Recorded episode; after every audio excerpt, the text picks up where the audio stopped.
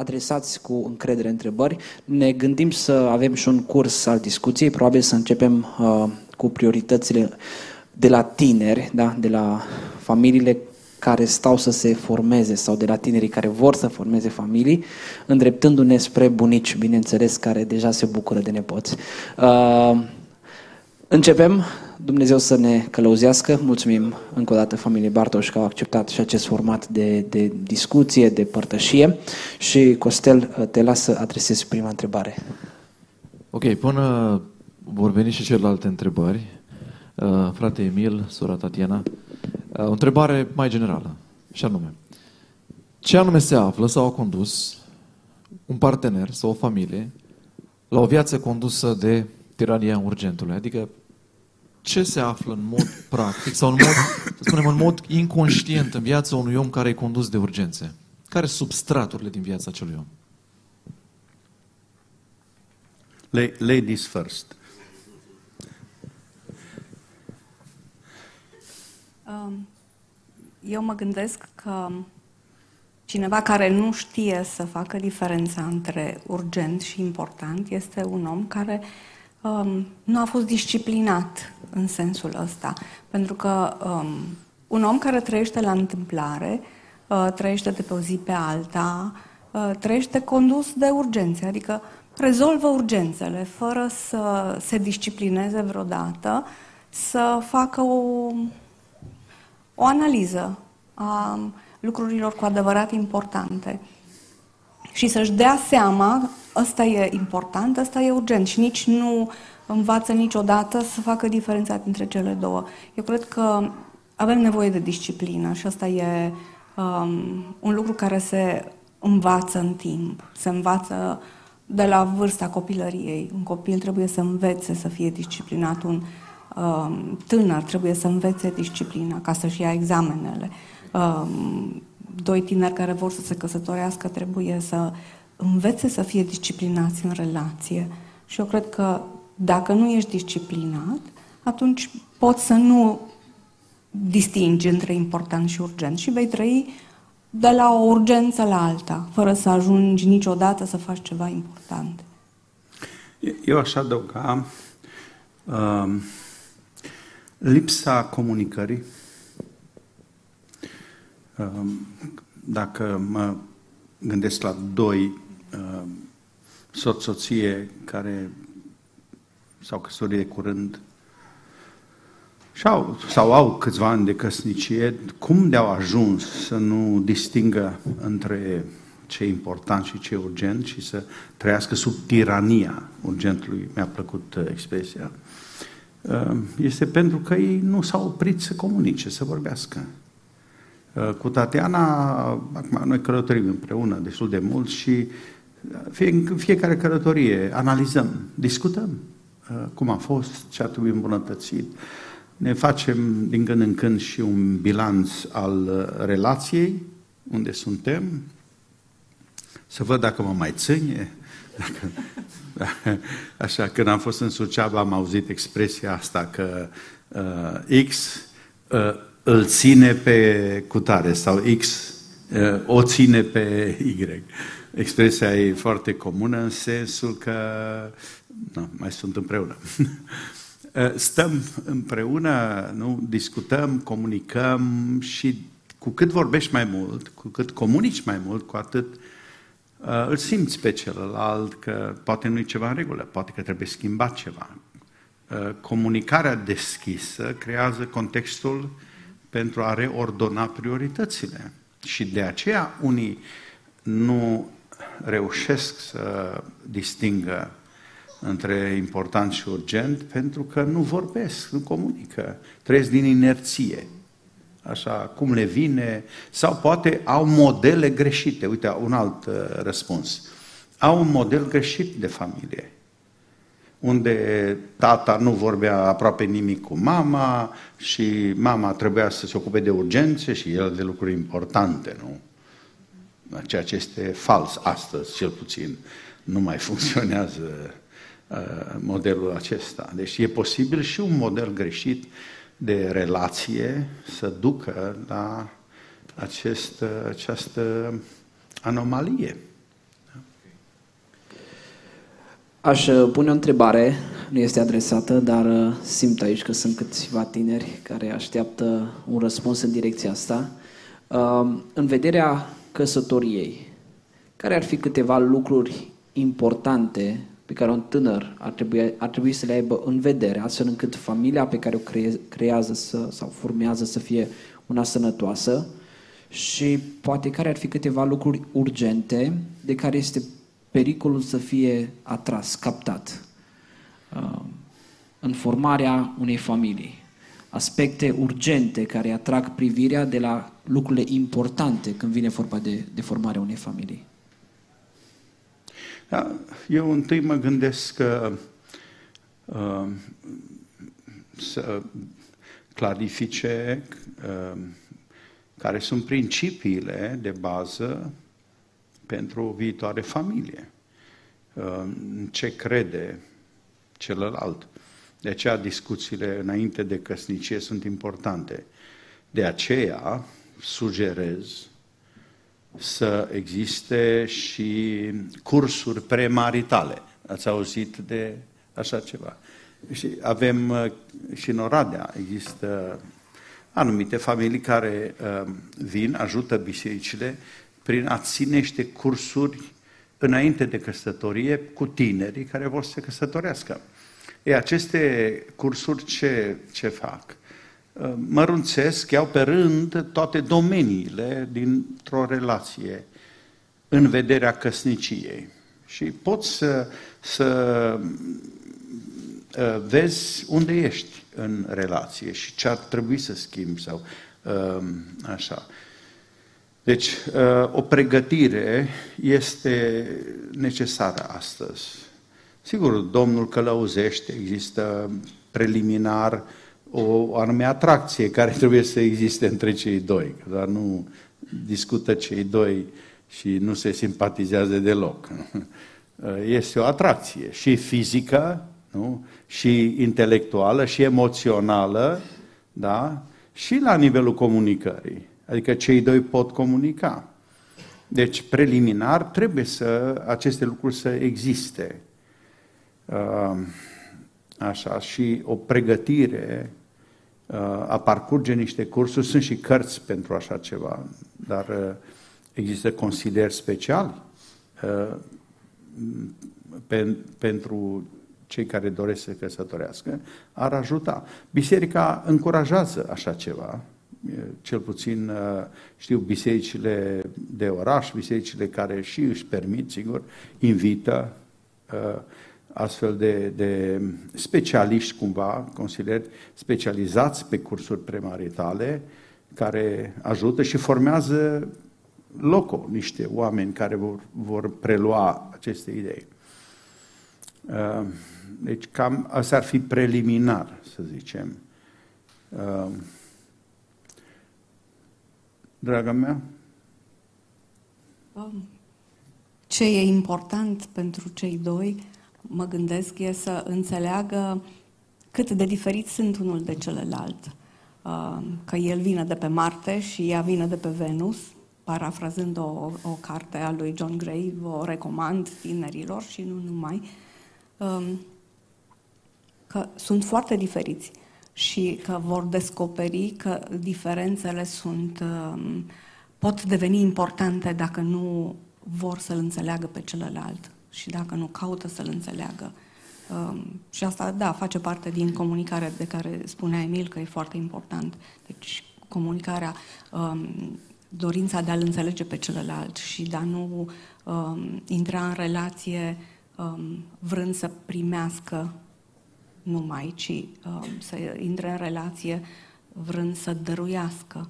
Și atunci, dacă amândoi vor să dăruiască, amândoi vor primi. Uh, mă mai gândesc la ceva aici, ca să fiu mai concret. Um, dacă în discuțiile celor doi tineri, în vederea căsniciei, formării unei noi familii, uh, se petrece prea mult în discuții despre bani, s-ar putea să avem deja un dezechilibru din start că e important uh, pentru, poate pentru el sau pentru ea, sunt banii. Ce casă o să facem, ce mașină o să avem, unde, cât bani vom strânge, hambarele, vom strica hambarele, vom face altele mai mari.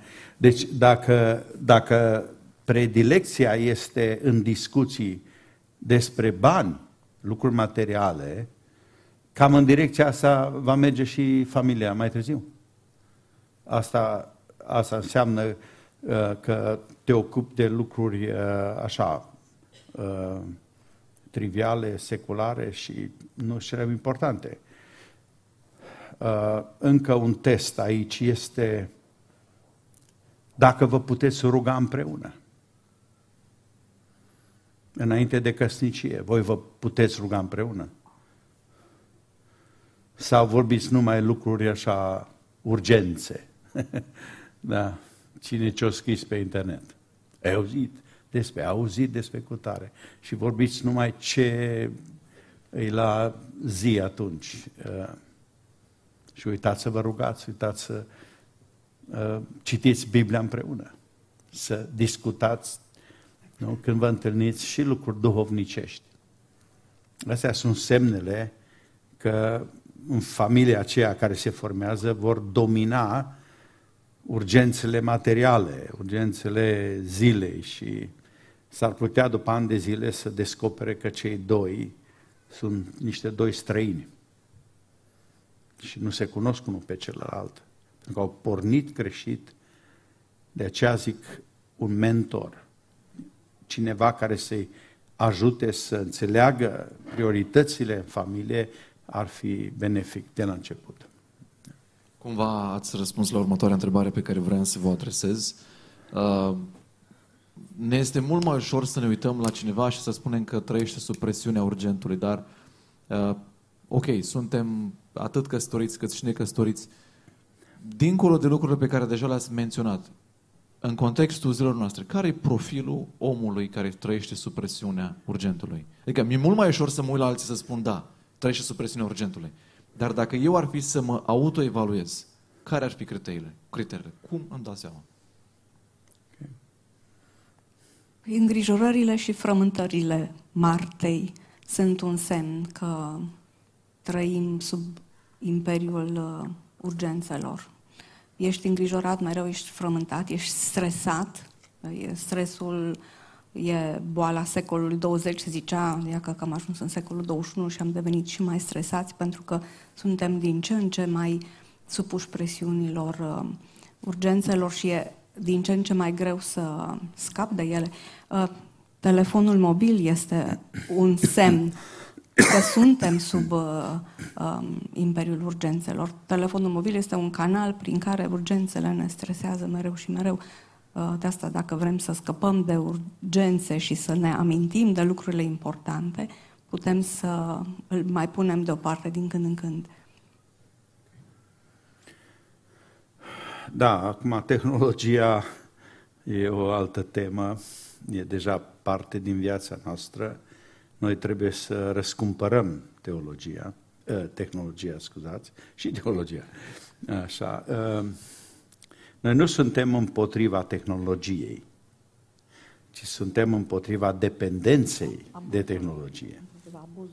Și abuzului, da, dependenței și abuzului de tehnologie. Pentru că toți folosim.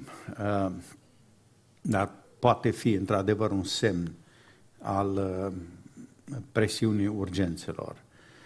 Um, poate că uh, aceste semnele presiunii urgențelor um, uh, uh, se pot defini prin lipsa importantului. Adică nu atât să spui acestea sunt urgențele, ci să spui ce lipsește important din casa asta, din relația asta. Uh, și prin uh, negare cumva poți să găsești uh, soluția. Și onestitatea asta face. Deci dacă ești onest în, în familie, te oprești, analizezi și îi spui celuilalt. Vezi că aici e prea mult, vezi că lipsește cu tare. îmi lipsești tu, eu te vreau pe tine. Copilul care e toată ziua cu uh, telefonul în mână sau cu tableta, uh, orice psiholog îți spune că dacă stă câteva ore în fața ecranului, îi trebuie câteva zeci de secunde ca să, să revină la viața normală, să gândească normal, real, în viața reală. Și tu când îi spui ceva copilului și aștepți uh, să fii atent și să dea răspuns imediat, uh, e, e nerealist.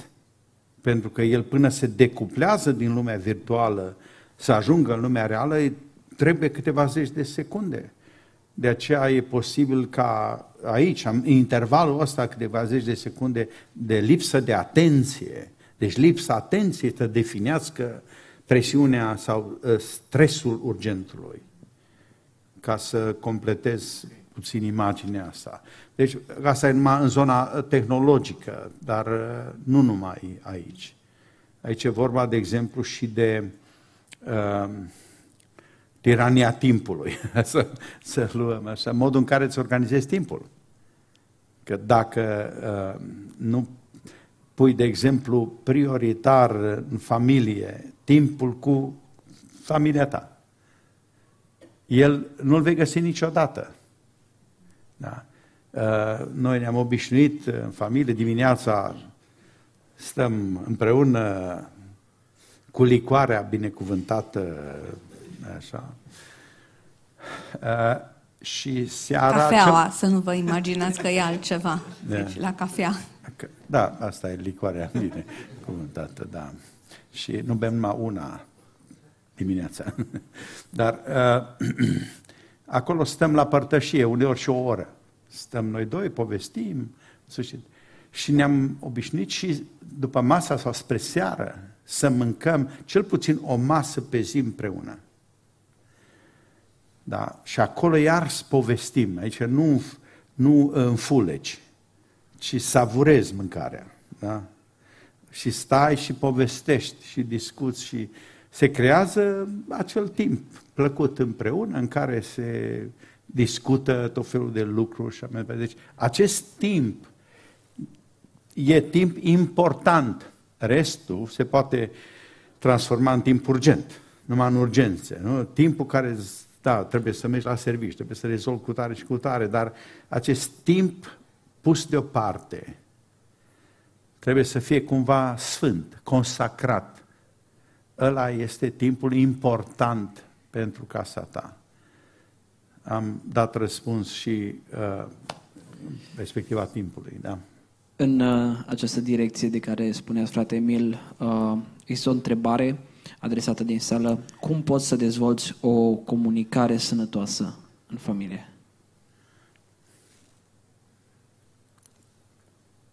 Începând, de când începe relația, trebuie să o, să o cultivi, pentru că uh, nu vine um, ușor, trebuie să te înveți um, să cultivi relația de comunicare cu celălalt.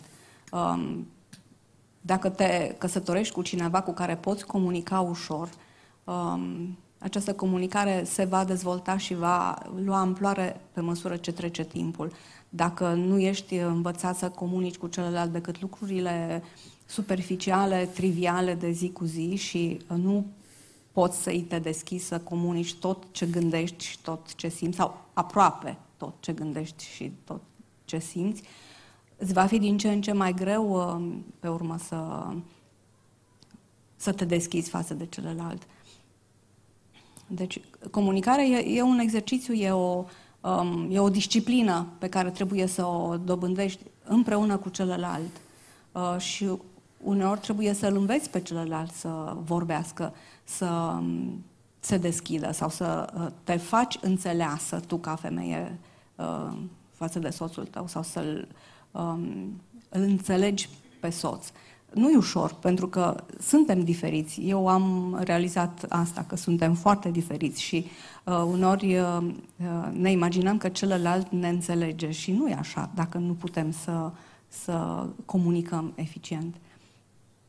Um, deci, cred că trebuie cultivată uh, comunicarea de la începutul relației. Pentru că cu cât trece timpul, uh, comunicarea se va restrânge din ce în ce mai mult și veți ajunge să vă înstrăinați unul uh, față de celălalt și veți comunica doar la nivelul urgențelor, pe când lucrurile importante vor rămâne nespuse.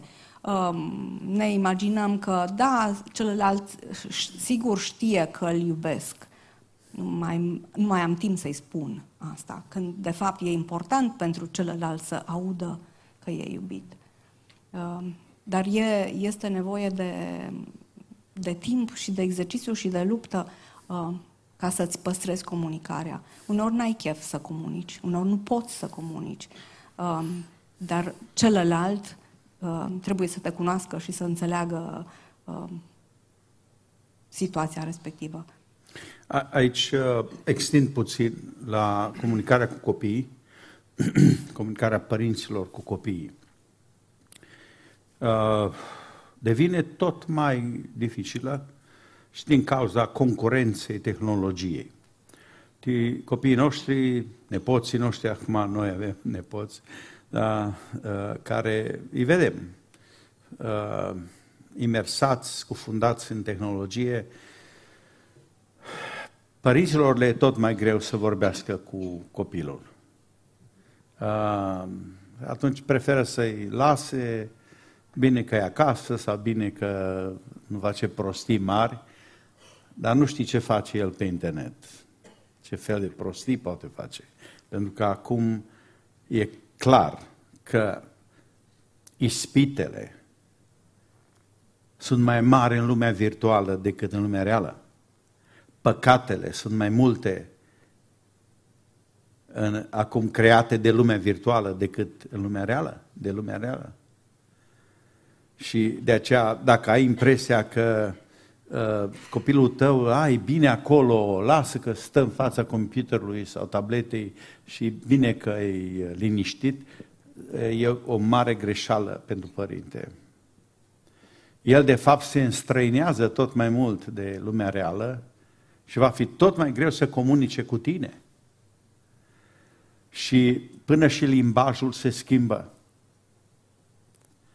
Uh, părinții care nu țin pas cu tehnologia, și e foarte greu să ții pas cu tehnologia, pentru că se schimbă extrem de rapid, apar tot felul de idei. Uitați-mă cu inteligența artificială câte probleme apar deja și vor apărea. Și părinții nu pot face față la ritmul acesta, că doar au altceva de făcut, să aducă pâinea pe masă, să spele, să... Da țină casa, deci nu poate, pot să stea să învețe tot ce apare în lumea virtuală, dar tinerii au timp, își fac timp. Și atunci acest decalaj între părinte și copil e tot mai mare și periculos și comunicarea va fi tot mai dificilă. Asta trebuie rezolvat cumva și să, din timp, părinții să se apropie de copii, să îi determine să vorbească copilul să vorbească. Și trebuie să existe reguli în casă. Și copilul trebuie să asculte de, de reguli. Câtă vreme stă în casa ta, e încă copil până la 18 ani, nu? Uh, și stă în casa ta chiar după aceea, respectă regulile casei. Uh, dar a ține în echilibru acest, uh, acest raport, acest raport de generație e tot mai dificil din cauza faptului că între părinte și copil a apărut o lume nouă, lumea virtuală. Și asta creează probleme de comunicare, zic, și de limbaj chiar, și chiar de înțelegere. Atunci te trezești că pruncul tău îți spune, tata, nu înțelegi, mama, nu mă înțelegi. Pentru că el trăiește practic în altă lume. El are alți prieteni pe care tu nu-i cunoști, face lucruri pe care, de care tu habar nu ai, că e un copil la școală și un copil acasă în lumea virtuală. Nu mai iese uh, pe stradă, nu se mai joacă cu alți copii, nu uh, e atras ca un magnet de această lume nouă, lume virtuală. Și de aceea comunicarea va fi tot mai dificilă. Gândul meu este acesta, să uh, încercați să vă apropiați mai repede de copii. Uh, cândva, știți, vârsta aceasta, bărbații, tații, se apropiau de copii, de băieți mai ales, uh, așa, după 16 ani. 17-18 ani îi pregăteau de viață în sfârșit. Acum ar trebui mult mai repede tații să se apropie, nu zic neapărat să se împrietenească cu copiii, dar să se apropie de ei, dar încă de pe la 12 ani. Că un copil de 12 ani deja știe mult mai multe de, despre tehnologie decât uh, tatăl lui. Uh, și noi am căzut de acord și ați mai auzit această idee că părinții nu sunt prietenii copiilor. Părinții rămân părinți până la sfârșit. Dar e una să fii prietenul uh, copilului tău și alta este să te împrietenești în sensul de a te apropia de el, să-l înțelegi și să comunicați. Deci cu această uh, idee suntem de acord că trebuie să mai repede, mamele, da, mai ales, mult mai repede trebuie să se apropie de fetele lor. Nu la după 14-15 ani, deja mai repede ca să puteți să le înțelegeți. Ele deja știu foarte multe lucruri și băieții știu foarte multe lucruri, despre, de exemplu, despre viața sexuală. Uh, voi, la vârsta lor, nici nu știați noțiunile sau ce se, ce se întâmplă în lumea asta uh, sexuală. Dar ei acum, prin faptul că au acces la internet și comunică în grupuri de prietenie, așa, pe internet, ei știu de pe la 8-9 ani de zile cam cum funcționează viața sexuală. Aseară am avut da. o întâlnire cu da. câteva mămici, a fost uh, un timp foarte fain și plăcut și exact despre asta am discutat, uh, despre cum să comunici cu copiii în funcție de vârsta lor și doamnele care au participat, um, cred că pot să împărtășească și celor care n-au fost și soților lor uh, concluziile noastre. A început avalanșa întrebărilor. Deci e, e da, greu ne-am până... dat seama că... Da. Da. Uh, acum uh, vrem să lovim două, două întrebări dintr-un răspuns. Așa. Uh, rămânem în același registru, copii, tehnologie și aș vrea să adresez două întrebări. Te citesc de fapt. Pe la ce vârstă trebuie să, să-i dau copilului meu primul telefon și o altă întrebare interesantă. Până la ce vârstă ar avea un copil voie să, să se joace pe calculator? Deci, treaba asta cu primul telefon, probabil puțin în zona asta de tehnologie există un interes uh, copil, tehnologie. Uh, și aseară vorbeam, m-a întrebat una din mămici la ce vârstă să iau uh, un smartphone, presupun, uh, copilului meu, pentru că uh, telefonul care folosește doar să suni pe cineva nu mai e interesant deloc. Nu, copiii nu vor asta, copiii vor un telefon din ăsta inteligent, cu jocuri, cu internet. Uh, nu știu să spun la ce vârstă, um, pentru că atâta vreme cât uh, odată cu telefonul vine și accesul nelimitat la internet și accesul la o mulțime de uh, lucruri rele, uh, ai cumpăra tu ca părinte un telefon copilului tău, uh, înseamnă să-i dai pe mână ca un cuțit. Da? Se, se poate, el poate să se folosească de acel telefon pentru un lucru bun, să comunice sau să afle lucruri de pe internet, sau poate să um, să-l găsească, dacă, chiar dacă el nu caută, să-l găsească lucrurile rele, e foarte ușor. Um, deci, eu nu recomand um, um, de la anumită vârstă, deci de la asta e safe. Nu e sigur nici um, de la nicio vârstă, că oricând um, ți se poate Um, copilul poate să ajungă unde nu trebuie. Ce e mai important este să îți educi copilul și să-i explici riscurile pe care le are um, un telefon folosit la discreție, începând de la dependența de ecran până la um, accesarea unor site-uri uh, pornografice. Uh, copilul trebuie să înțeleagă că acum este uh, perioada în care el face altceva. Se poate juca, sigur, Uh, poate um, un timp limitat, uh, poți să-i oferi un telefon care are filtre, uh, nu poate să acceseze orice, uh, poate să folosească un calculator un timp limitat și se, se oprește calculator după un timp, dar um, americanii spun așa, Academia Americană de Pediatrie, și eu asta spuneam și mămicilor ieri, uh, ei re, uh, recomandă ca până la vârsta de uh, 2-3 ani copilul să nu fie expus deloc la ecran.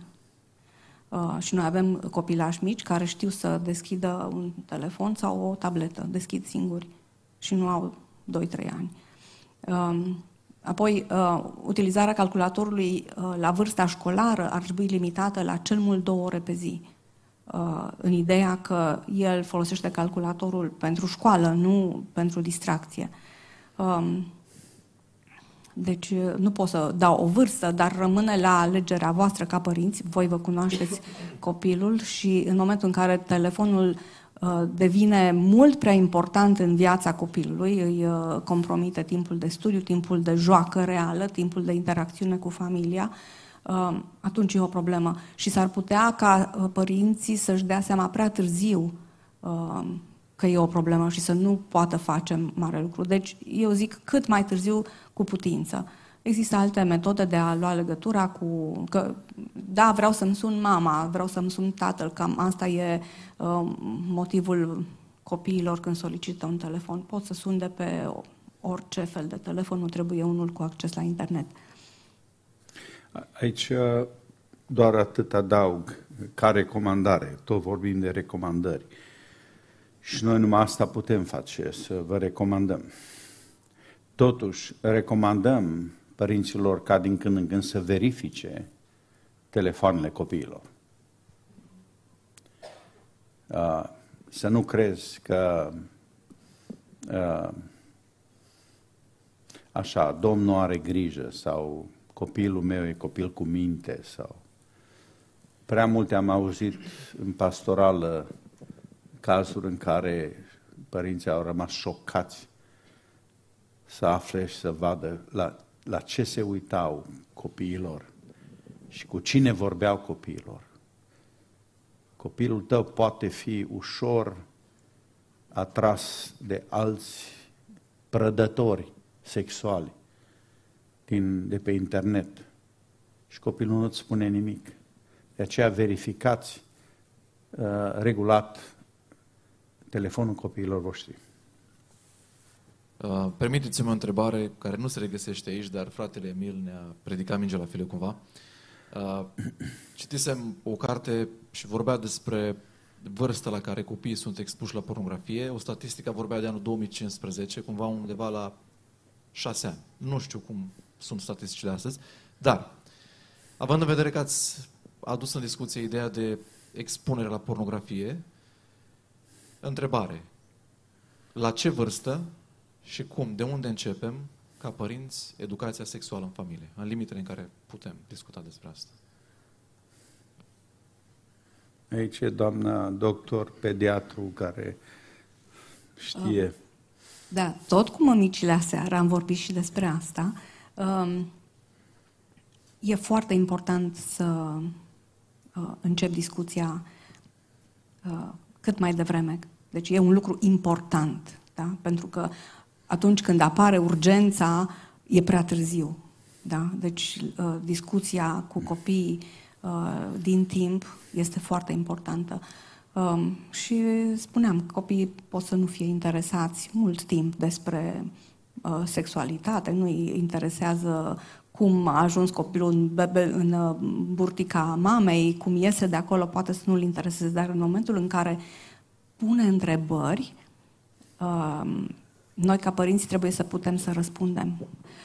Nu putem să mai venim cu povești cu barza, da? că nu merge. Spuneam, un moment bun de a începe să discuți cu copiii tăi despre sexualitate, despre anatomie, despre diferențele anatomice dintre băieței și fetițe, poate fi la baie.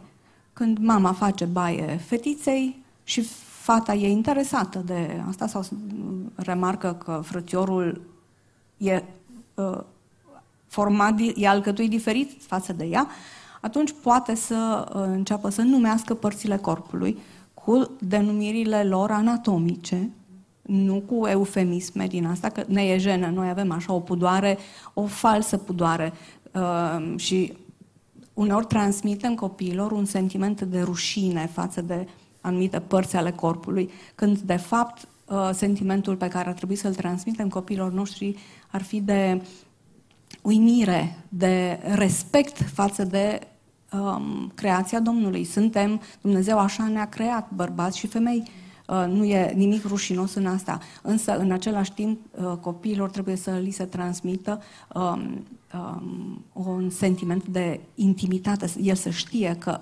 aceste anumite zone uh, ale corpului uh, sunt intime, nu discuți despre ele, nu arăți acele zone oricui, ci doar în familie.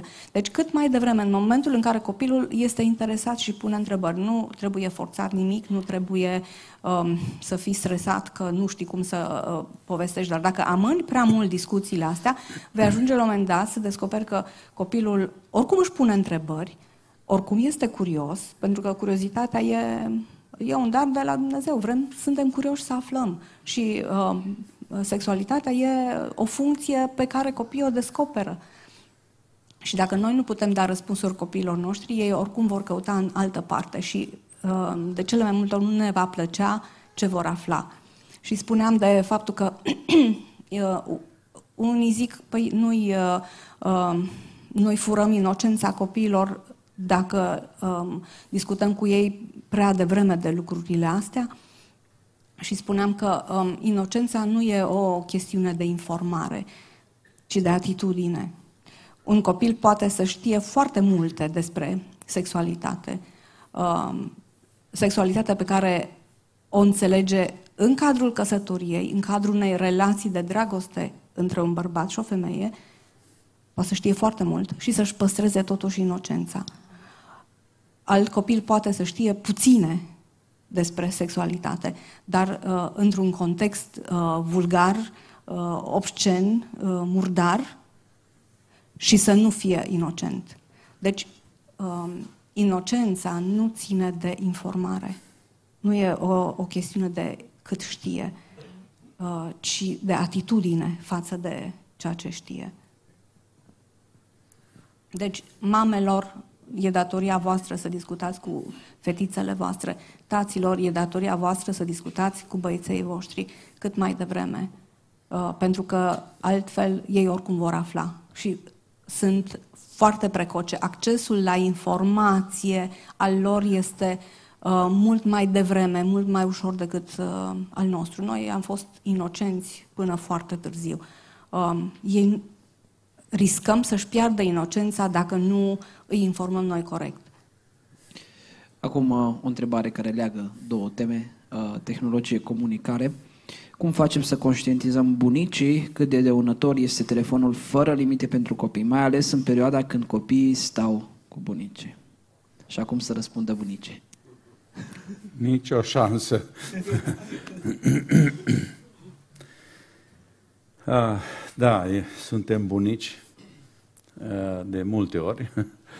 Uh, însă, uitați, uh, din experiența pe care o avem, vorbim acum, avem uh, nepoți și mai mici uh, și mai mari.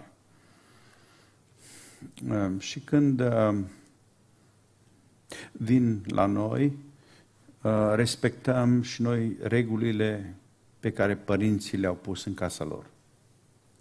Asta e primul lucru. Chiar dacă ei, copiii vin în casa noastră, nepoții, ei vor respecta regulile din casa lor.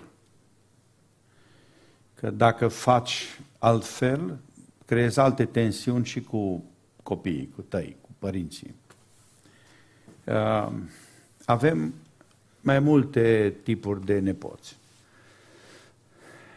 Uh, avem uh, nepoți cărora părinții le-au dat tableta mult prea devreme, și uh, sunt aproape dependenți și când vin la noi, caută primul lucru tableta, nu să stea cu bunicii, să stea cu mâța sau eu, să se joace afară. Un, tableta, bunicul, tableta. So. Uh, și chiar când sunt la noi acasă, sunt pe telefon sau pe tabletă. Ceea ce este uh, deranjant, descurajant pentru noi bunicii, dar nu prea avem ce face acum. Deși am încercat.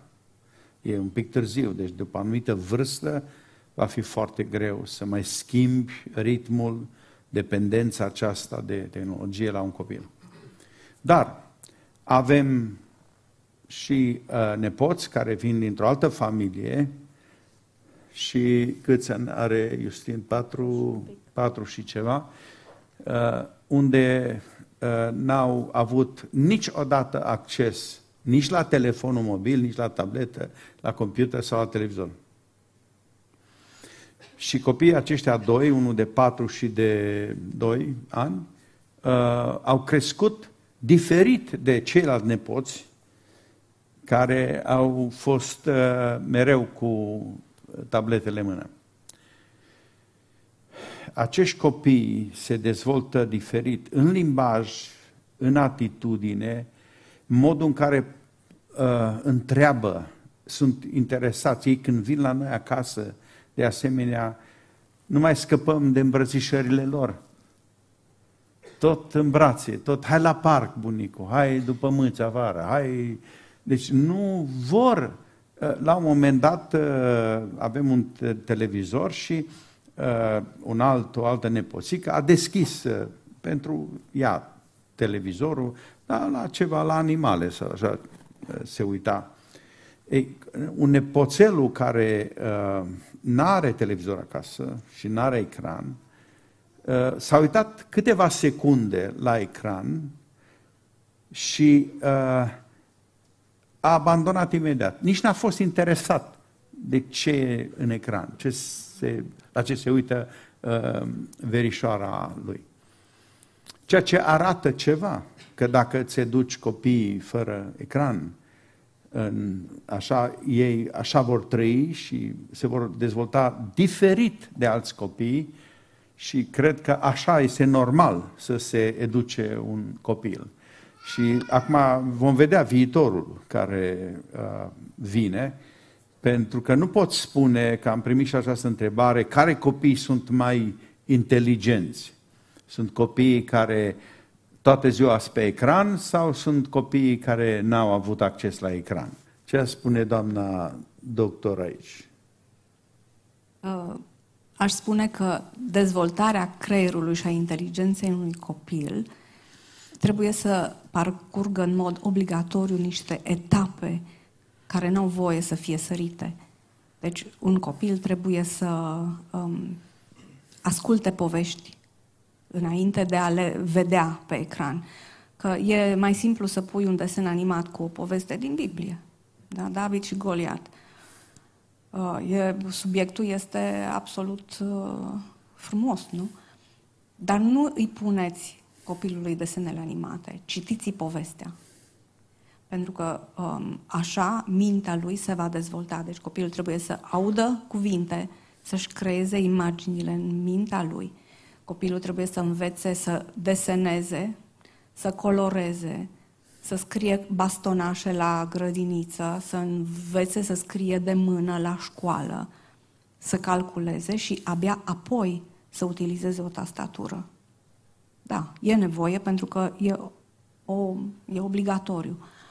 Dar ordinea asta nu trebuie sărită. Etapele nu trebuie scurcircuitate pentru că mintea lui se va dezvolta defectuos, îi va lipsi ceva și niciodată nu va putea um, să fie la fel de inteligent, să aibă atâtea abilități intelectuale ca un copil care a parcurs toate etapele.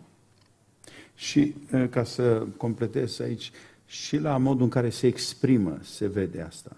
Un copil uh, care, zic, un nepoțelul acesta de patru ani care s-a dezvoltat fără ecran, vorbește așa de frumos, cursiv, își imită, sigur, părinții care la rândul lor sunt foarte atenți ce vorbesc cu copiii lor.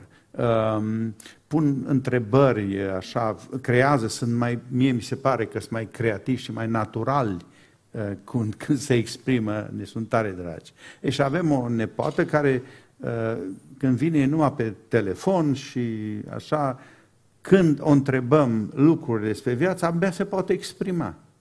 Nu pentru că nu e inteligentă, dar nu are exercițiul acesta al exprimării, pentru că stă toată ziua în ecran. Și asta, uh, din păcate, asta îi va afecta pentru viață. Și nu își folosește niște aptitudini, niște abilități ale minții ei uh, prin utilizarea ecranului. Uh, și în felul ăsta, dacă părți din creier nu sunt folosite, se vor atrofia, la fel ca, niște, ca un mușchi pe care nu-l exersezi, se atrofiază, la fel și mintea, dacă nu este stimulată din toate punctele de vedere, um, părțile neutilizate se atrofiază. Deci, concluzia este pentru bunici, da?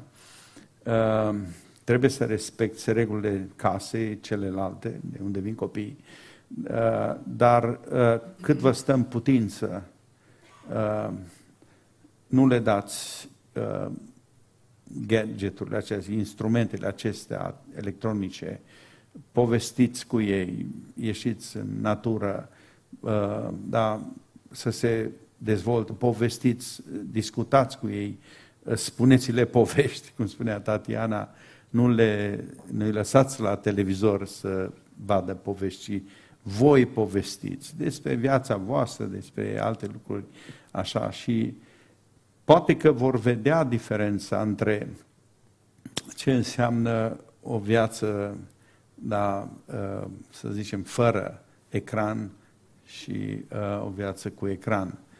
Și câștigul va fi și de partea voastră. Deci aici să se vadă diferența. Nu că tu le faci toate mofturile. Aici alt, alt subiect care așa. Dar dacă strict rămânem în problema tehnologiei, uh, sper că bunicii nu cumpără nepoților tot felul de aparate tehnologice, da? Lăsați părinții să se ocupe de asta. Bun, două întrebări care pot fi puse la oaltă. Uh, cineva întreabă astfel. Cum să-mi cresc o familie sănătoasă ca și bărbat, având în vedere presiunea timpului atunci când vine vorba de bani, slujire, familie sau timp personal, cea de doua, când ai copii mici care necesită mult timp și atenție, cum să echilibrezi timpul ca să oferi timp și soțului, respectiv soției? Acum am amintit deja că timpul uh, pentru ai tăi trebuie creat. Uh, în mod intenționat. Pui deoparte ca și un fel de timp sfânt. Ăsta e timpul de familie. Uh, când erau copii mai mici, aveam între 6 și, ora 6 și 7, era timpul de masă, timpul de familie, era timp sfânt. Atunci știam că toți copiii sunt acasă, mai veneau de la sport sau de la pian sau ce făceau în timpul liber după școală și știam că atunci suntem toți acasă. E acel, a, în acel timp trebuie să fii și tu prezent, ca tată, ca mamă. Acolo trebuie să fii, lăsați absolut toate deoparte. Ăla e timp important. Închiși telefoanele, nu răspundeți la nimic, stați doar uh, în familia voastră. Și povestiți, petreceți timp. E, e cel mai frumos timp în familie. Cum copiii noștri sunt mari Uh, și interesant că după ce ei au ajuns părinți, ei acum fac ceea ce au văzut în familie că se făcea. Noi aveam obiceiul uh, înainte de masă să ne ținem de mână și să ne rugăm, prinși de mână. Aia, copiii nu prea vroiau pe acolo, se cu cotul, se atingeau în sfârșit. Dar trebuia să se atingă. I-am învățat să se atingă fizic da? nu să fugă unul de celălalt. Și la rugăciune. Ne rugam și apoi începeam uh, masa și ei, acum, chiar am fost în America, avem doi copii în America și ei au mai mulți copii la rândul lor. Uh, la fel, deci este, este uh, o continuitate. Prezența în familie, împreună, da, tată, mamă, împreună cu copiii, la aceasta chiar să nu renunțați. Și voi sunteți cei care decideți timpul, cel mai bun timp pentru familie. E, e în, în, la îndemâna voastră. Um, sigur, acum sunt excepțiile. Mă gândesc că dacă tatăl lucrează până târziu sau e plecat cu zilele să lucreze undeva tot pentru familie, e foarte greu să găsești.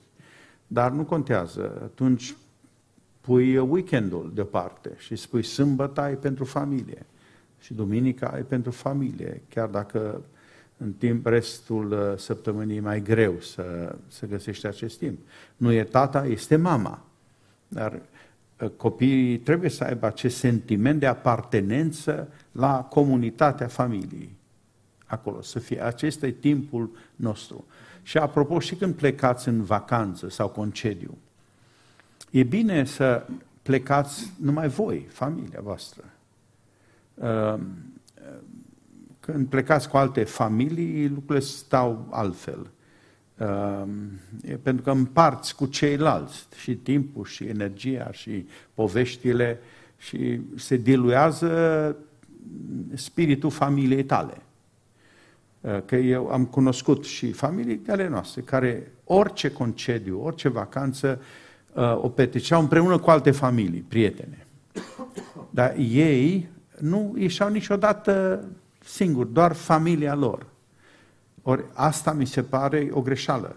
Trebuie să petreci timp doar cu familia, să ieșiți doar familia voastră. Da? Chiar dacă poate copiii care sunt adolescenți, să zicem, uh, uh, nu vor sau nu le convine că n-au cu cine vorbi și uh, luptați pentru a, a strânge familia așa împreună. Uh, e doar în aparență că ei uh, nu se simt bine sau se plictisesc când stau numai cu familia. Mai târziu vor ști să, să prețuiască acel timp doar cu familia. Timpul uh, trece, ne apropiem încet, încet de final. Mai avem, mai punem doar câteva întrebări. Familia Bartoș mai au de făcut un drum până la Timișoara. De asemenea, Mâine, sora Tatiana, de dimineață va merge la lucru. Uh, nu vrem să ne mai lungim foarte mult, s-ar putea să fie anumite întrebări neatinse, dar uh, poate destul de scurt, pentru că deja ați, ați spus câteva lucruri destul de importante în această zonă, uh, legat de slujire și familie. Până la ce vârstă a copiilor soțul ar trebui să renunțe la orice slujire pe lângă job? Sau ar fi o necesitate să renunțe la job pentru o vreme? Da, de, despre ce e vorba? Despre slujitor? Sau... Nu pot să-mi dau seama. Uh, mai, mai avem o întrebare tot în zona asta. Da, uh, e bănuiesc despre ce, uh, unde merge întrebarea. Dacă ești implicat în viața unei biserici și îți neglijezi familia, trebuie să oprești uh, implicarea în biserică pentru o vreme, cu consimțământul celorlalți frați, să înțeleagă uh, și să-ți rânduiești lucrurile, să-ți pui ordine în priorități. Nu ai voie să riști în, în familia ta și ceilalți vor înțelege. Nu-ți fă griji că nu vor înțelege. Și lucrarea merge înainte și fără tine neapărat acolo. Sigur că îți aduce mulțumire și poți să renunți treptat, sigur, sau dintr-o dată, pentru o perioadă. Nu e nicio o greșeală lucrul acesta. Uh, dacă Dumnezeu te vrea în continuare în slujire și uh, da, pentru biserica locală, te vor chema frații din nou și vei reveni. Dar nu-ți risca familia, nu-ți risca relațiile în familie și mai ales cu soția. Păi tu ești slujitor sau ești implicat în biserică, dar ești în tensiuni cu familia, cu soția sau cu copiii, nu ai voie, te oprești brusc, nici, fără nicio scuză. Trebuie să o faci. Da? Să-ți salvezi relațiile în familie. Asta, dacă aici a mers întrebarea, acesta mi este răspunsul. Nu iaua sau palma este o metodă de disciplinare? Dacă da, în ce context? Îi explicăm copilului de ce îl lovim? Dacă nu, ce metode de disciplinare dau rezultate? Nuiaua astăzi are echivalentul restricție. Uh, copiii nu mai știu de asta. Nuiaua e o chestie simbolică. Ce simbolizează? Nu? Că pedepsești.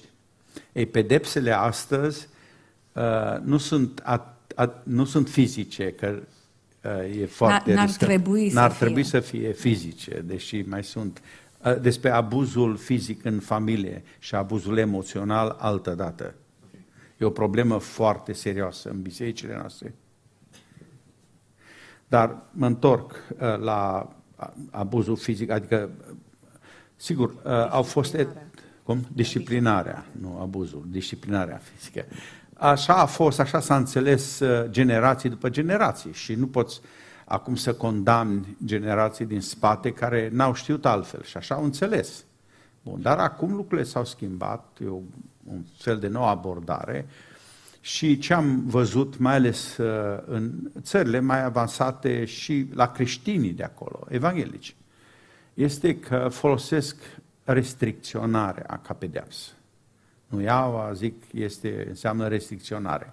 Adică, um, știi copilului ce îi place și ce ar vrea și când el nu ascultă, să zicem, sau minte, deci face lucruri uh, greșite, cum îl pedepsești? Prin restricționare. Prin restricționare. Și am mai dat acest exemplu în alte părți, dar vi-l dau și dumneavoastră că merită. Și v-aș ruga să fiți mai ales a- părinții cu copiii atenți. Această fază uh, a fost în, uh, în casa unui băiatului meu, uh, soția lui, care este americancă, aveau atunci, nu știu câți, doi, trei copii mici și una din fete, care avea poate șapte-opt ani, a făcut ceva, nu a ascultat de părinți și urma pedeapsa. Și am văzut totul în fața ochilor mei, așa acolo. Și uh, mama o cheamă pe fetiță, fără nervi, fără scene, și face trei lucruri. Primul lucru, îi spune fetiței, uită-te în ochii mei. Nu a început, n-a zis nimic mama până când fetița nu s-a uitat în ochii ei. Look into my eyes first. De ce? Asta înseamnă atenția. Lasă tot, când mama vorbește, tu nu mai faci altceva. Noi, noi nu avem timp. Bă, bă, Îi spune pe ăsta masă, îi strigăm pe geam. Bă, Ce știi copilul? Da. Nu, ă, a chemat-o în fața ei și a spus, uite-te în ochii mei. Atenție la ce-ți voi spune. Ăsta e primul pas. Al doilea lucru pe care l-a făcut. I-a explicat problema.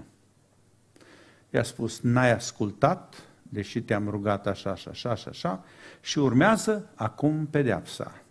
Nu te vei duce la prietena ta, așa cum ți-am spus, sâmbătă, și nu vei dormi la ea pentru că n-ai ascultat de noi. Fetița a început să lăcrimeze și nu venea să crea, dar era tot timpul cu ochii în ochii mamei.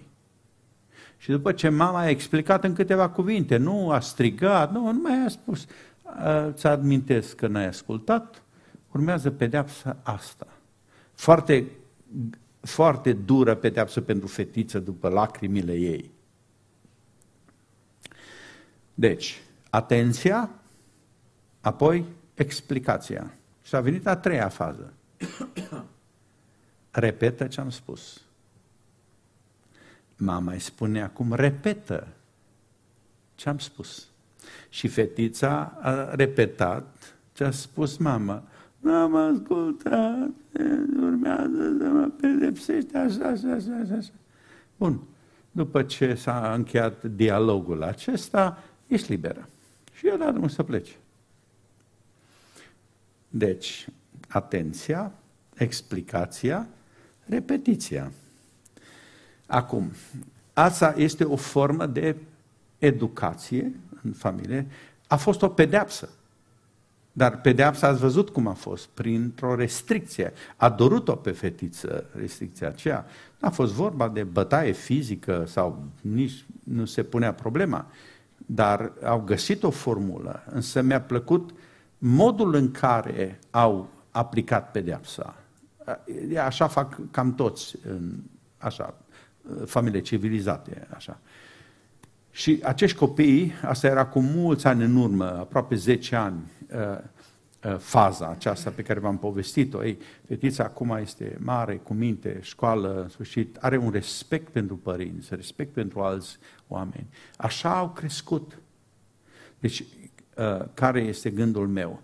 Că e timpul să schimbăm și în bisericile noastre și în România tipul de educație, chiar tipul de pedeapsă să trecem la alte forme, uh, cum spunea mereu Tatiana, e vorba de educație, petreci timp.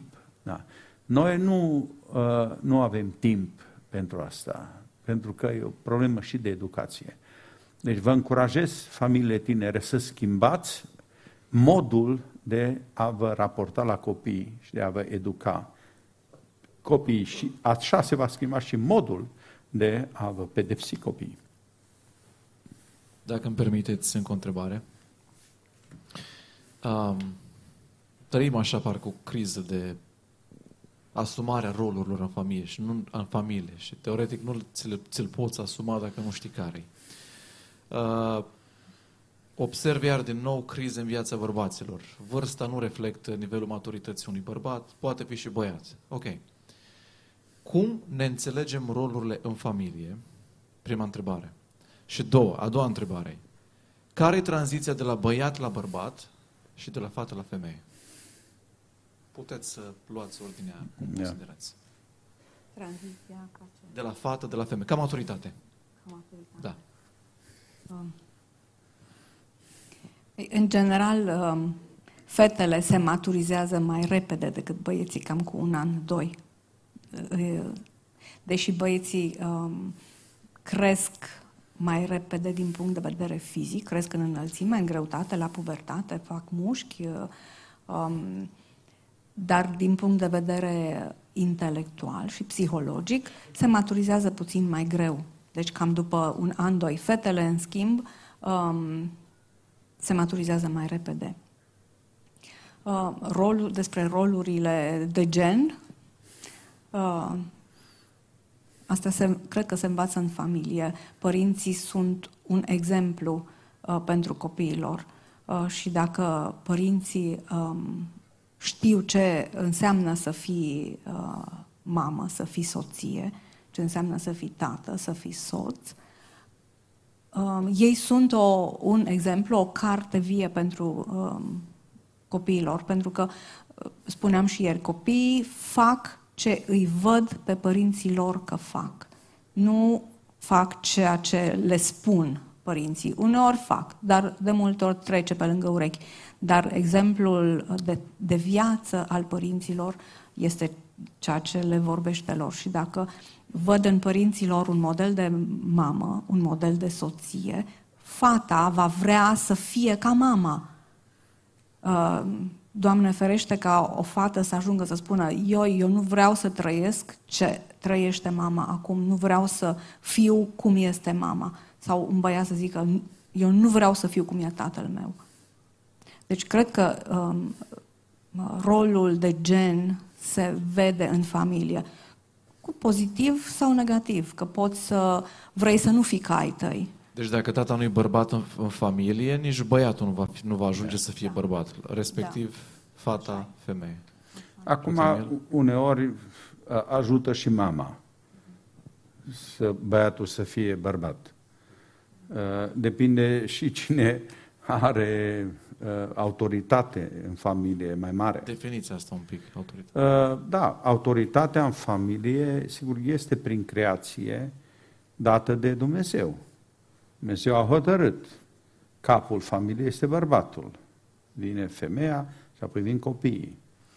Acum se negociază acest model, se încearcă să se schimbe și cu mișcarea feministă, da, lucrurile sau se duc într alte direcții foarte periculoase de altfel. Noi în continuare păstrăm și credem că acest model biblic, acest mandat dat prin creație de Dumnezeu este cel corect și acesta e modelul nostru. Deci nu negociem un alt model. Dar uh, Iisus Hristos când a venit a clarificat mai multe din acest model de ordine autorității. Că supuneți-vă bărbați, uh, bărbaților voștri nu înseamnă uh, decât respectați-vă bărbații. Nu înseamnă că bărbatul domină și face ce vrea cu soția lui. Este doar sensul acesta de, de respect. Pentru că e un respect pentru Creator atunci când îți respecti bărbatul. Asta ar trebui să se schimbe în mentalitatea unor femei, unor uh, soții. Uh, iar ordinea, clar, și Pavel spune, uitați, părinții, copiii, da, copiilor ascultați, dar acolo mai precizează ceva Apostolul Pavel și în Efeseni și în Colosenare și anume să nu întărâtați pe copiii voștri la mânie, să nu-i provocați. Asta e traducerea în engleză, do not provoke. Nu provocați în sensul de a determina pe copil să, să facă ceva rău, da? sau să uh, să, da, do not, da, există traducere, do not exasperate your children nu vă duceți la exasperare copiii voștri. Adică modul în care și tu ca uh, părinte, deși ai autoritate asupra copiilor, nu înseamnă să îi, îi umilești pe copii, să-i pisălogești, că mai este o variantă că uh, Pavel vrea să spună să nu, să nu îi pisălogiți mereu pe copii. Uh, da, deci uh, asta, uh, modul în care uh, respecti autoritatea uh, trebuie să fie corect, nu determinat cultural, să zicem, pentru că noi am moștenit o interpretare greșită a acestor versete. Că supunere înseamnă să-i bagi pumnul în gură la soție sau la copil, să nu, ei nu au ce discuta. Nu. Acolo înseamnă un respect pentru celălalt și pentru uh, soția și copiii să respecte pe copii, uh, pe părinți, respectiv soția pe uh, soț, conform da, a ceea ce Creatorul a decis. Și de aceea și în 1 Corinteni 11, când e vorba de femeie, bărbat și chiar atitudinea femeii în adunare, acolo are de a face cu respectarea ordinii creației. Și prezența îngerilor așa se justifică, pentru că îngerii supraveghează respectarea ordinii în creație. Asta e unul din rolurile îngerilor. Și de aceea Pavel aduce în vedere din pricina îngerilor. Asta e, asta e sigur interpretarea mea dar e justificată în contextul respectiv. Deci și Apostolul Pavel și Domnul Iisus Hristos uh, clarifică uh, respectul în familie pentru celălalt, uh, da, soțul, soția, copiii, uh, dar cu respect reciproc. Da? Femeia, vedeți că din, uh, uh, datorită lui Hristos și apostolilor lui, are un rol uh, Uh, știu, revoluționar în comunitatea creștină, în biserică. Păi, în comparație cu grecii și romanii din vremea aceea și chiar iudeii, care disprețuiau femeia, Hristos și biserica aduc din nou femeia la statutul da, de creatură, de uh, imago Dei, de creatura lui Dumnezeu, cu aceleași drepturi și responsabilități uh, pe care le au și bărbații. Deci numai biserica a făcut lucrul acesta. Și de aceea, 2000 de ani, nu, biserica a dat tonul pentru societate, pentru că așa e corect. Noi credem în egalitate, nu în Hristos. Uh, nu există diferențe bărbătească, femeiască, ci toți suntem una în Hristos. Dar asta nu înseamnă că uh, atunci funcțional lucrurile uh, nu trebuie să respectate. Pentru că dacă nu ai o anumită ordine în familie și în, la servici, la o slujbă și chiar în biserică, există o anumită ierarhie și un respect pentru autoritate, uh, comunitățile nu funcționează fără respect pentru autoritate. Asta e valabil peste tot. Dar în principiu suntem egali. În principiu trebuie să ne respectăm unii pe alții. Dar ce funcție avem fiecare e secundar în cele din urmă. Și așa se aplică și în familie. Timpul s-a scurs. Mulțumim pentru întrebări. Au rămas câteva întrebări poate chiar interesante care, pe care nu am reușit să le abordăm, dar uh, nădăjduim că în alte ocazii vom reuși să ne apropiem și de ele. Uh, și de asemenea, mulțumim în această seară familiei Bartoș. Vă apreciem, vă mulțumim, ați fost uh, o binecuvântare pentru biserica noastră uh, și apreciem faptul că din programul dumneavoastră aglomerat, plin, uh, v-ați făcut timp să, să A fost important să venim A fost important. aici. Dumnezeu să vă, să vă răsplătească.